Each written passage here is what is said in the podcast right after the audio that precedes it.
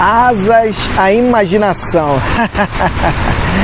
Olha que interessante, quando a gente está dentro de um contexto difícil, uma circunstância difícil, a tendência é a gente dar asas à nossa imaginação. E é interessante que a maioria das vezes a gente pensa logo na hora da morte.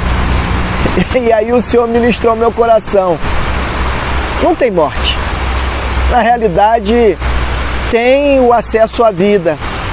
Jesus, ele é o acesso à vida. Depois da morte, segue a vida. A gente está agora, nesse momento, em Confins. Éramos para estar em Maceió. Daqui a pouco a gente vai estar lá. Devido à turbulência na aeronave de Brasília até aqui, o voo foi desviado e nós fomos parar em Viracópolis. E aí de Viracópolis nós viemos voltar para cá. E nesse intervalo de tempo nós fomos acomodados, estamos nesse momento em um hotel, muito bem, graças a Deus, Deus cuidando de tudo.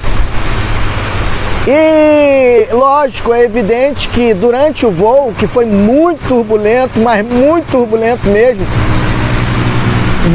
a minha mente, o meu cérebro deu asas à imaginação. E aí eu falei, Senhor, é agora? É esse o momento? Aí ele falou, não importa saber qual é a hora, qual é o momento. Importa é você saber que você, ao falar, seja em um espaço de tempo que parece ser minúsculo para você, é que você seja o instrumento de ativação de identidade. Olha só, ativar a identidade é fazer você compreender que você é amado do Pai, que você é imagem e semelhança de Deus e que você foi projetado para dominar. Sim, você foi projetado para dominar. Isso está em Gênesis 1:26. E em Cristo, depois deles terem perdido o domínio, o homem, Adão e Eva, em Cristo esse domínio retorna. O nosso cérebro, ele pertence a nós. Agora, os pensamentos, eles precisam estar sob o nosso governo. Sim, eles precisam estar sobre o nosso governo. Senão eles começam a dar asas à imaginação. O fato é que em Atos 12, depois dos discípulos estarem ali orando na casa de João, depois da trágica morte de Marcos, eles estão em fervente oração, orando para que Deus atue agora em favor de Pedro. Pedro agora precisa vivenciar a libertação e o livramento da morte. A morte física, mas o fato é que Paulo fala que no abrir e fechar dos olhos, em 1 Coríntios 15, os nossos corpos serão transformados. E aí seremos como ele é. Isso é top demais. Isso é tremendo demais. Diz a palavra, em Atos 12, que a casa estava cheia de amigos orando. Quando Pedro bateu a porta, uma jovem chamada Rode veio atender. Mas quando ela reconheceu a voz de Pedro, ficou tão alegre e ansiosa que ela correu para contar a novidade aos irmãos que estavam orando, com o coração compungido, com certeza, porque Marcos havia morrido. Eles estavam agora vivenciando a realidade da prisão de Pedro e a possível morte de Pedro. Eles estavam agora dando asas à imaginação. Pedro possivelmente já estaria com os dias contados. Ah, mas Pedro não estava ainda com os dias contados.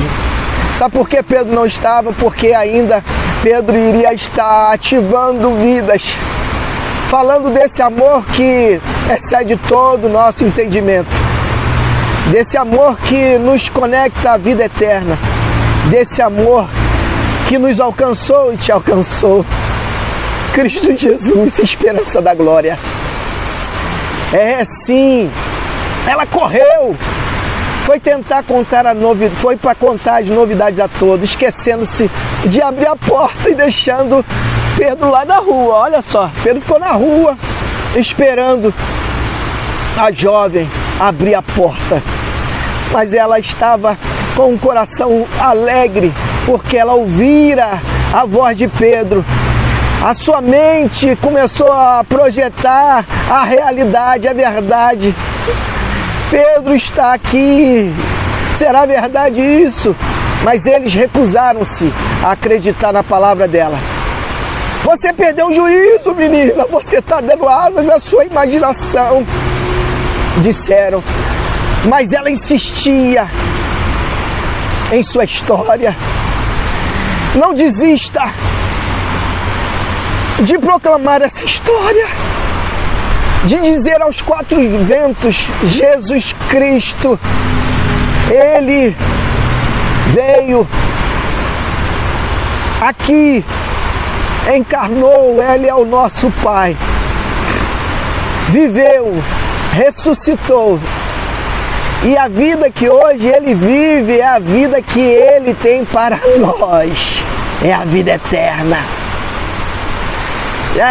Ele insistia, ela insistia. Ainda céticos começaram a dar asas à imaginação.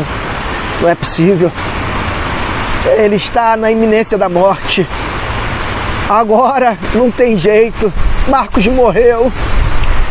A notícia é triste. Mas Jesus, Ele não é morte, Ele é vida. Depois da morte segue a vida. Deve ser o anjo dele, deve ser o anjo de Pedro. Eles deram asas à imaginação. Durante todo esse tempo, o pobre Pedro ficou na rua, batendo a porta. Eis que estou à porta e bato. Se você hoje ouvir a minha voz e abrir o seu coração, eu entrarei e farei uma ceia contigo, estarei contigo numa relação de comunhão, porque estar na ceia, estar em comunhão, é estar em pleno, é conviver. É isso que representa essa passagem que Jesus fala lá em Apocalipse. Ah, meu irmão, dê asas à sua imaginação. As asas à sua imaginação é de que essa vida, ela não pode, as aflições do tempo presente, elas não podem ser comparadas com a glória que há de ser revelada. A glória que Deus tem para nós, ela é melhor. Ela é muito melhor. Ela é eterna. Você foi projetado para isso. Você foi projetado para vivenciar Cristo de forma intensa. Jesus é a esperança da glória. Por isso, dê asas à sua imaginação, sim, mas para você já contemplar a vida que Ele tem para você. E a vida que Ele tem para nós, ela é tremenda. Se hoje a gente já vive esse pedaço do iceberg, essa pontinha, imagina o que está por vir. É muito maior, é muito melhor. Por isso, dê asas à sua imaginação e que Deus te abençoe.